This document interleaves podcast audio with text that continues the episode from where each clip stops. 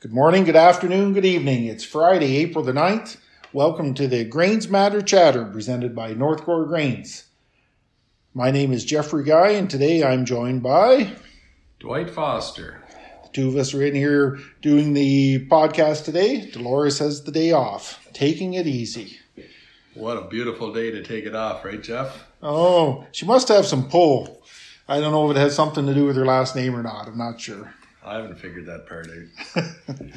Anyhow, Dwight, let's get right into the uh, the markets today or the markets this week. For the week, old crop uh, corn was up uh, seven dollars, new crop up about two dollars. Soybeans they were flat, uh, down two dollars this week.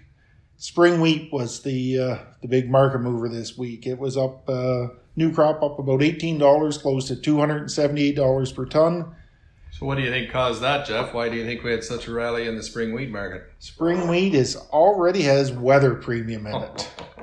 The uh, actually on Monday, spring wheat was down, but then the weather premium started to kick in, and it ended up up eighteen dollars for the week. So that weather premium is dry weather across our Canadian prairies, a large spring wheat growing area, into the northern states, the Dakotas, a big spring wheat growing area for the states. Very dry. Worried about the spring wheat crop that's being planted. I think it's well, the spring wheat crop is being planted now in eastern Ontario. Are the boys not working at that today, Dwight? Yeah, they uh, they got to start at it today, Geoff. So you know, it's a great thing to hear that uh, spring wheat's going in, but it is going into dry conditions. So not just here in eastern Ontario, but throughout the Canada and the states. So we have a weather premium.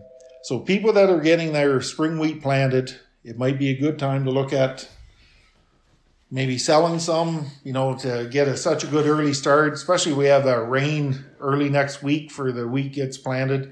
You know, it's just going to jump. And uh, I think if everybody looks at their winter wheat, how well it has wintered this year, you know, spring wheat's probably going to take off like that. Well, isn't that spring wheat price just knocking on the three hundred dollars a ton with protein, Geoff? Oh, for sure. When you have that eighteen dollars protein in there, so that's yeah. uh, So you know, with a little bit of straw, you're a thousand dollars an acre here, aren't you? it's a uh, pretty pretty good uh, crop. It, you know, wasn't too long ago. Spring wheat was called the poverty Poverty grass. grain. Yeah, things have changed. Things have changed, and also a great rotation, rotational I benefit. think that's yeah. spring that's- wheat or winter wheat. So, so today we had a WASDE report, the monthly stocks report.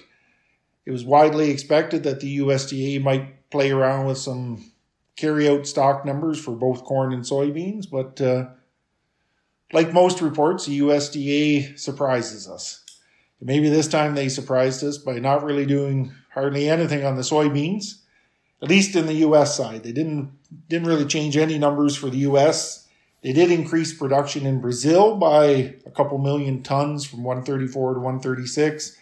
CONAB, which is the Brazil USDA, they projected this week at 137.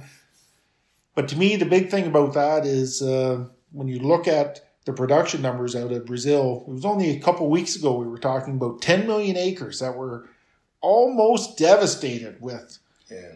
all the rain they had, delaying harvest by a month or more, big time problems. Well, it looks like they're getting a lot of that land combined. There's supposedly near 90% combine now in Brazil. Yields are down in those acres, but that rain must have really brought up yields in other areas to for everybody to be increasing production numbers this week. Uh, I thought that was kind of the interesting part on that. And in Argentina, they're not really looking at any change in production. A lot of analysts think they should cut it back by a million or two million tons, but maybe that will come at a later date. Uh, Are got a- they still harvesting um, in Argentina? Like, well, they're just nicely starting Yeah, in Argentina. yeah. So Brazil's like 90% complete. Argentina's just starting in the north.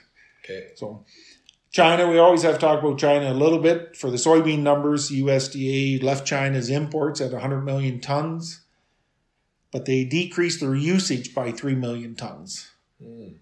And what's been one of the big concerns on their usage in China? Oh, swine demand or feed for the pigs, isn't it? Yeah, the African swine flu, which decimated their herd two years ago, and lots of rumors about it still being in effect Still- this year. Still hanging around, is it? Localized, Mm, controlled, localized. But uh, hopefully it does stay controlled because if it doesn't, that soybean market will totally change. On the corn side, the USDA massaged the numbers. They increased exports a little bit. The ethanol usage, they bringing it back up. Because ethanol usage now is back to pre-pandemic, or ethanol production is back to pre-pandemic levels. They're up around that million barrels per day, which is great to see and that goes right in line with the gas consumption is back to pre-pandemic levels actually even above that Well, that's a really good. Uh, that's a good uh, indicator, isn't it? That uh, things are, you know, coming back uh, in the U.S. and that's great if ethanol uh, demand is, is starting to spike. and i think as they've been getting their vaccines out in the us the that pent up demand for for driving has come out using more they're out there driving using more gas using more ethanol it's going to happen in canada too for sure as we get the vaccines out so not real big adjustments in today's WASDE report. They played around with some wheat numbers too. Um, we always, I guess, the market's looking for some more adjustments with future WASDE reports. The May report it deals. It's the first real report that deals with uh, this year's crop. So we'll see how they come out with that one. Farmers need to keep watching the U.S. the weekly crop progress reports. They come out every Monday. I write about them in the daily blog for Tuesday morning. We need to look at the weather. Is there any weather premiums going to come into the markets? We've talked about it's already come into the hard red spring uh, market. Uh, you know, if things get if things stay too dry, we'll start getting some premiums in the corn and soybean. Well, it market, surely uh, doesn't appear that there's going to be any delays in planting this spring. The way things are headed. Not so far. No. Um, yeah. And one of the biggest things I'd like to do this week, I think, is uh, talk to people about target orders. You know, target orders when we're farming, when we're cropping, planting that crop. Don't forget about marketing your your your current crops. And if the uh, the opportunities are there during cropping season, you have to take advantage of them. And the easiest way to take advantage of them is with target orders.